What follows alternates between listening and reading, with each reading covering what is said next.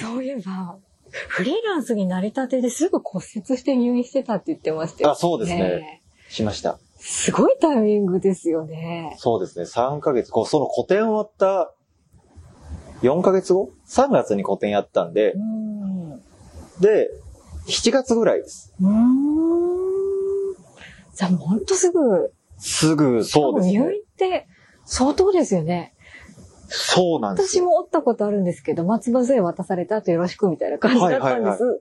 入院するほどの骨折って相当だったんですいや、超相当でしたね。ねえその時、僕が独立しますって言って、えで、それの前は、あの、バイトをしてたのでえ、うんで、バイトをしてて、居酒屋でバイトしてたんですよ。で、あの、店長に抜けます、みたいな。うんこの店辞めますって言ったんですけど、うん人が足りてないから、本当今までのシフトの感じじゃなくて、本当どうしようもない時だけ連絡するから、もし空いてたら入ってくんないみたいな言われて、あ、いいっすよ、みたいな感じで月1とかで入ってたんですよ。うん。で、で、7月ぐらいに、一回入ったんですよ、そのバイト先に。久々に。で、久々やから、まあ店長もお酒飲むの好きだからう、ん。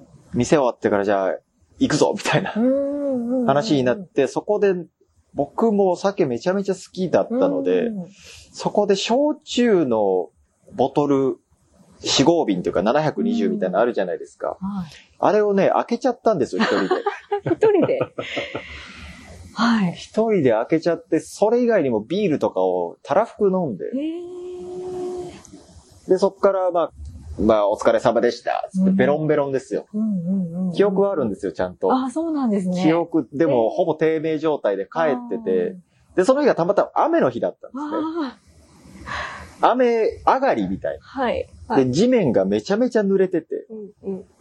で、ちょっとした段差に 滑って、で、片手にはパソコンを持ってたので、はい。そのパソコンを守ろうとして、右ですようん。右パソコン持ってたから、それを守ろうとして左から地面に落ちたら、なんか、複雑骨折。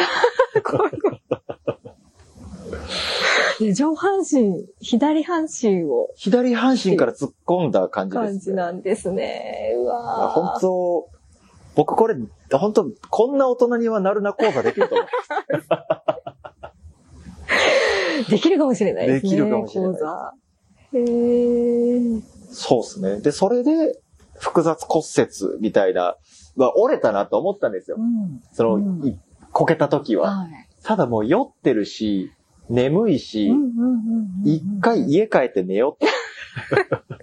酔ってる時は平常心失いますね。平常心をしながら、痛いんだけど、うん、まあ寝るかと。寝るかっつって。で、そのまま家に帰って痛いなとか思いながら、うわ、もう無理やとか思いながら寝て、起きたらパンパンで、うんうんうんうん。動かんし、うん。で、慌てて、もう動かんからずっと氷で冷やしながらう、んうん。近くの交番行って、はい。交番だったんですね、最初。最初交番なんですよ。へーで、休日だったんで、はいはい。えっ、と、この近くで休館診療してる病院ってありますかね？成功、生態系でみたいな。はいはい。言って調べてもらって、うで、近くでタクシー捕まえて、んすいません、ここまで行ってください、みたいいや。で、そのまま病院行ったら、君、これ、どうしたの？ですよね。ですよね。一晩放っておいた。痛くなかったみたいな。で、これ、言うけど、あ、もう手術みたいな。ああ、すごいですね。すごい折れ方してたみたいで、、今、なんか、専門の人がいないと。はい休館診療はしてるけど。だからま、た、専門の人がちょっと出ちゃったと。うん別の仕事があるから。だからまた明日来てくださいみたいな痛み止めを渡されて。で、なんかその、補うバンドみたいなの渡されたんですよサポーターみたいな。で、次の日、痛すぎて、なんか午前中できたら来てね、みたいな言われてたんですけど、うん痛すぎて、全然動けずに僕昼過ぎに行ったんですよ。じゃあまた怒られて。いや、午前中来てっつってじゃん、みたいな。来れないよっていう。えー、で、あ、もうこれ入院だからう、ん。明日即入院してもらうから、うんちゃんとあの、いろいろ、これとこれとこれを持ってきてください、みたいな。はいはい、えはい。、もう入院っすかみたいな。明日入院っすかみたいな。この状態で準備もできて大変でしたね。で、準備して、で、そ、そこから入院ですね。いやー、すごいですね。でもその入院生活で割とこう、なんだろう、自分を振り返るきっかけになったみたいな、すごく向き合ったっていう。向き合ったんでしょうね。ねえ 壮絶な出来事でしたけど。で、もう、まあ、見つめ返しますよね。何やってんだろうな。本当ですね。俺何やってんだなるぞって思って。独立するぞっつっ独て。立して。3ヶ月ちょいで骨折ってな、何やってんだろう。う。そうっすね。で、そこで、ちょっといろいろ見つめ直しましたね。うん。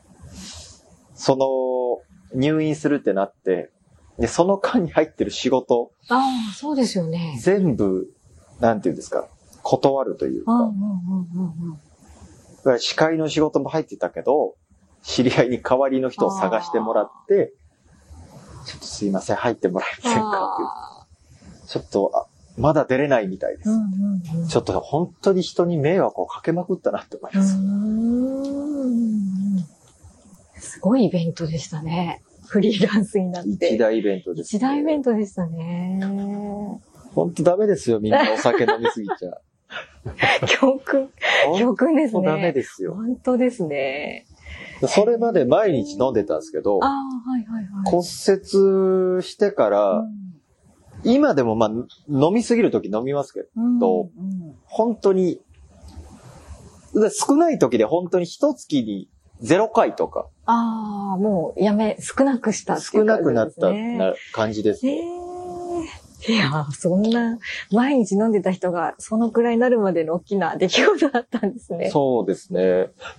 ええでもどうですか？フリーランスになってみて、はい。なんかこう、変わったなというか、今まではそうやって役者になろうと思ってやってきたのを、こう、フリーランスとして独立してやりたいこと全部やっていこうってはい。なって、全部やり始めたっていう感じですよね。はい、そうですね。どうですかっていう、なんかざっくりした質問であれなんですけど。フリーランスになってですよね。うんなんか、僕会社員にもなってないので、あそうでねフリーランスがどうとかそういうのはちょっとわかんないんですけど、うんうんうんやっぱり、なんていうんですか、フリーターって言われてる時って楽だったなっていうのがあって、その、時給がもらえるじゃないですか。はいはい。やることをちゃんとやっておけば。うん。ただフリーランスって、仕事を探すことから始めないといけないじゃないですか。ああ、なるほど。なってみて、楽しいですけど、大変だなっていう。めちゃめちゃ楽しいですよ。うん。うん。ただめちゃめちゃ楽しいけど、なんか、世の中に広まってるフリーランスっていう言葉の響きって何なんだろうなっていう感じはあります。なんか、フリーランスって言葉の響きちょっとかっこいいじゃないですか。そうですね。うん。ただな、フリーランスっていうより、フリーランスなんですけど、やっぱ事業主なんだなって思いますね。なってみて分かったのは。そうですね。自営業と呼ばれる、うん。まあ、個人事業主じゃないですか。うんうんうん。税のなんとかのあれが、うん。ちょっとよくわかんないですけど。よくわかんない。フリーランスってなんかそういう働き方の故障ですよね。うん。うん。で、世の中的には個人事業主って呼ばれるんあ、ですよそう。ですね。そうですね。個人事業主はね、大変だなと思いましたよ。うんやっぱり、フリーター用アルバイトとかも、そこにある仕事に雇ってもらうっていうスタイルっていうか形ですもんね。そうですね。自分で仕事を取ってきて、その仕事をこうなんか納品してようやくお金が生まれてみたいな。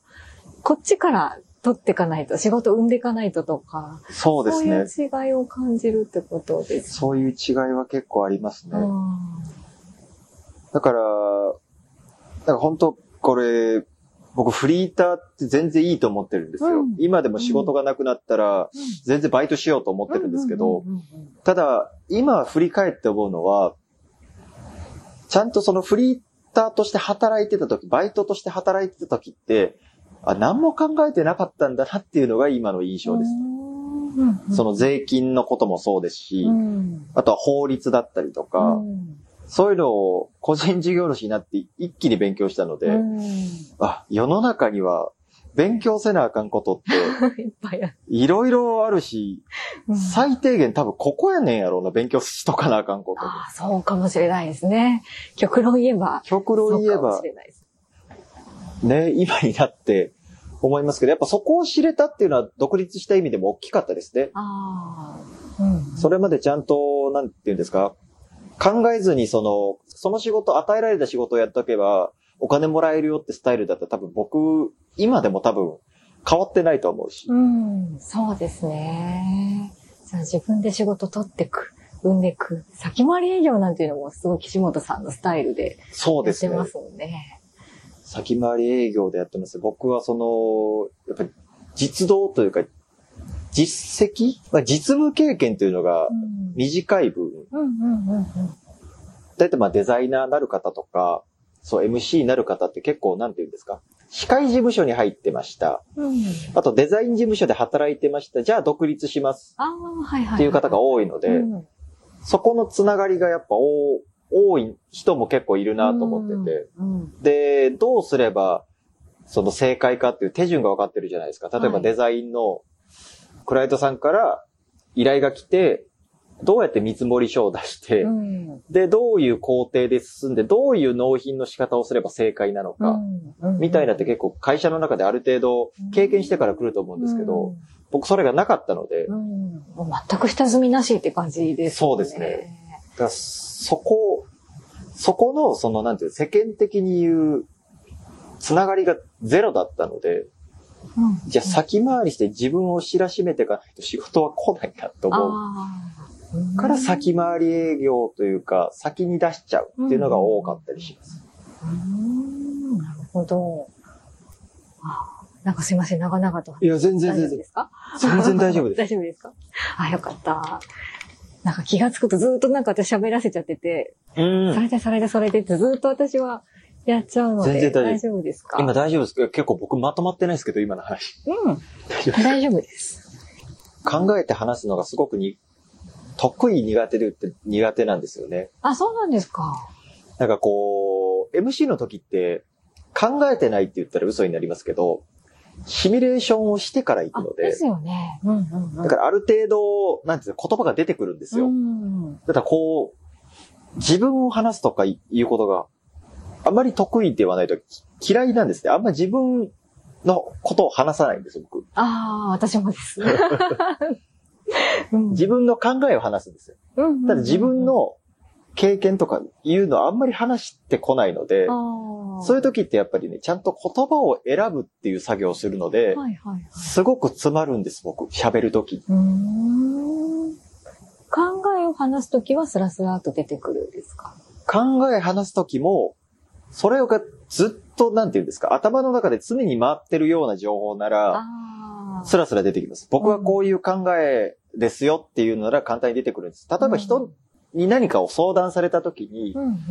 どういう風な答えをこの人は求めてるんだろうとか、そういうことを考えながら喋ると、やっぱ言葉ってなかなか出てこないですよね。ん選びながら喋ってるっていうのが大きいかもしれないです。ああ。ある意味大事にしてるっていうところそうです。言葉を大事にしてるのはあるかもしれないですね。うん言葉って大事にしてあかんなと思ってるんですよ。ほう。だから意味が二転するんですけど、そうですね。言葉を信用しちゃダメだなって僕は思ってて、なんか喋るのが苦手な人って言葉を大事にしすぎてる。うん。って言葉の意味ですねうんその言葉にどういう意味がありますよっていう喋り方をしすぎてるなっていうのがあって、あで、言葉より大事なところで多分その、考えてるとか、この人ちゃんと言葉を選んで喋ってくれてるんだろうなとか、うん思いが伝わるとか、あと、まあ、ジェスチャーがあるとか、うん。そっちの方が大事だなって僕は思ってて。うーんだから言葉の意味よりもそっちを大事にしたいなと思って言葉を選んで喋ってますね。うーん。難しい感覚ですね。でノンバーバルなところっていうか、ノンバーバルそっちの方が大事だよね、みたいなそうですね。感じですかね。言葉の意味より、言葉をどう発するかの方が大事だなと。ああ。うんうんうんうん。きっと喋りが苦手、ずっとね、女の子とも業務連絡しか喋れないみたいな感じの、そうなんですよ。ねえ、喋れないみたいな岸本さんだからこそそういうふうに考えてきてたんですかうーん、そうかもしれない。ねえ。そういうふうにこうずっと苦手だったけど喋れるようになるにはそういうことをずっと考えてきてたんですか？こういうのは大事にしてなんかね、喋ろうみたいどういう風になったら喋れるんだろうかなって思って、結構喋れる人の動画とかを見ましたね。司会者さんとあ。か。はいはいはいはい。ああいうのを結構見て、あ、こういうテンポ感で喋ればいいんだとか、うん。そういうのをちょっと勉強したりしたかもしれないです。うーん。真似から入るみたいな。真似から入りましたね。そうです。うーん。なるほど。喋りクリエイターっていう今肩書きではいやってるじゃないですか。喋りクリエイターってどういうものとして自分は提供してるっていうか、なんか、えなんて言えばいいんでしょうね。それ、あのーあれに意味はなくて、あ、そうなんですね。喋りクリエイターっていう肩書きが一番わかりやすいかなと思って。何やってるんですかって言った時に、うんえー MC とデザイナーとイラストペインターをやってますって言うと、こいつ肩書き多いなって。確かに。そういう方たまにいますよね。あれもこれもみたいな。僕本当肩書きいらんなと思ってるんですよ。うんうんうんうん。名乗りから僕は仕事を始めましたけど。やっぱ肩書きがないと仕事が来ないので、はいはいはいはい。だからだから喋りクリエイターっていう肩書きをつけて、え、それ何なんですかっていうとこから仕事を、あ、じゃあ僕、あの、MC とかもやってて、デザインとかもやるんです、みたいな。だその人に合った情報を提供したりしますね。あ。うーん、なるほど。何でも屋さんというのもまた違うし。そうですね。何でも屋さんではないですね。うん。やりたいことしかやりたくない。うーん、なるほど。今後なんかやってみたいこととかありますか？今後やりたいことですか？今後やりたいことは、DJ ですかああ、DJ ですか？ええ ?DJ やりたいですね。そうなんですね。DJ って喋りましたっけ？DJ は、DJ は基本喋んないですね。喋らないですよね。喋る DJ さんもいらっしゃいますよ。ああ、結構あのどっち寄りですか？僕は喋ろうと思って喋る方ですね。まあ深夜のクラブとか行くと、うんうん。DJ がいて、その横にサイド MC っていうのがいるんですよ。うーんで、そのサイド MC がその場を盛り上げて DJ が選曲するみたいな感じなんですけど、その、なんていうんですか、深夜のクラブイベントとかではなくて、もっとアットホームな知り合いのイベントとかそういうところから喋るし、曲回すしっていうのをやっていきたい。なと思ってて、ええ面白そうですね。っていうのをやりたいですね。僕ずっとこれ、お前舐めんなよってまた言われるんですけど、はい。舐めてはないんですよ。うん。舐めてはないっていうのを最初に前提で言いますけど、うん僕今ずっと言い続けてるんですけど、僕毎年カウントダウンジャパンっていう年越しのフェスに行ってるんですね。幕張メッセでやってるはい音楽大好きなので。うん。で、そのカウントダウンジャパンは DJ さんが結構いらっしゃるんですよ。そのステージに立ちてえっていう目標があります。ああ、そうなんですね。あそこに立ちたいから DJ やりてえ。結構ハードルが高い。ハードル高いです険しい道のりですね。そうね。何年かかってもいいからあそこに立ちたいなと思ってます。じゃあ音楽すごく大好きなんです好きですねへだから本当舐めんなよって話なんですけど。ー わあ、そうなんですね。じゃあ DJ やるところから、まずはそうですねス。タート。その男が何年後に立てるのかって話です。楽しみですね、でも。なんか本当に立っちゃいそうで。なんかね、その辺が、岸本さんの面白いとこですよね。本当にやっちゃいそうみ本たいな。当に行きたいですね。いいですね、DJ。そんな感じです。ありがとうございます。じゃあ最後にあの、リスナーの方へのメッセージをお願いしてるんですけれども。はいどういうメッセージがいい？どうですかね思うがままに。あ ?OK です。わかりはいました。無茶ぶりですかね大丈夫でしょうか？大丈夫です。えっと、はいどうも皆さん、しゃべりクリエイター岸本学です。僕今こんな感じで、まあいろんな仕事をね、やってるって言ったんですけど、僕が一番大事にしてることをちょっと最後お話ししようかなと思うんですけど、僕が一番大事にしてることって、僕の仕事は、えー例えばデザインすることでも、MC として喋ることでも、イラストレーター、ペインターとして絵を描くことでもないなっていうのは僕がこう心情にしてることで、僕の中でその職業はあくまで手段。うん。これってこの感覚って結構あるんですけど、そのデザイン、絵、喋りも全部僕の中で手段なんですね。うん。で、僕の仕事を何かっていう根底にしてる部分があって、この僕の仕事の根底が、一番今大事にしてるのが、その誰かの一瞬にどう寄り添えるかっていうのを一番大事にして生きてます。だから、表現方法は何でもいいし、何でも面白そうなことなら仕事にするし、それが誰かを楽しませて、誰かにとって、それが、その、相手の人生の一瞬にどういう影響を与えるのか、それがポジティブなものならば、僕はすごく嬉しいなと思って、それを仕事にしてるっていうのが一番強いかもしれないです。うん。だからなんか人を喜ばすことが仕事ですって言うとすげえ綺麗事ですけど、それが多分僕の根底にあるんだと思います。だからなんかそういうし風に仕事をしてみると、楽しいんじゃないかな でね、ようわからん、えーこんな大人になるな代表の男が、皆様にうん。言えることがあるとすれば、えー仕事の手段ではなく、何を根底にどういう思いで、何が自分が一番伝えたいんだろうってことを仕事にすると、何を仕事にしても楽しいなって僕は思ってるので、ぜひよろしければ参考にしていただければと思います。ありがとうございます。あの、最後は、ぜひあの、365ラジオの決め台詞で終わっていただきたいな、なんて思ってるんですけど、今いいですか？あれはどうですか？次回もお会いしましょうですか？そうですね。じゃあそのテンションでいきます。さあ、というわけで、喋りクリエイター、岸本学が喋りました。そして、朝会話さんにね、鈴木さんに、はいえーインタビューしていただきまして、こんな感じでね、最初はたどたどしく喋りましたけど、だいたいこんな感じのテンションで喋っております。というわけで皆さん本日も聞いていただいてありがとうございました。明日も楽しい一日にしてください。というわけでまた次回お会いしましょう。次回があるのかわかりませんが、それでは、See you next time! バイバーイ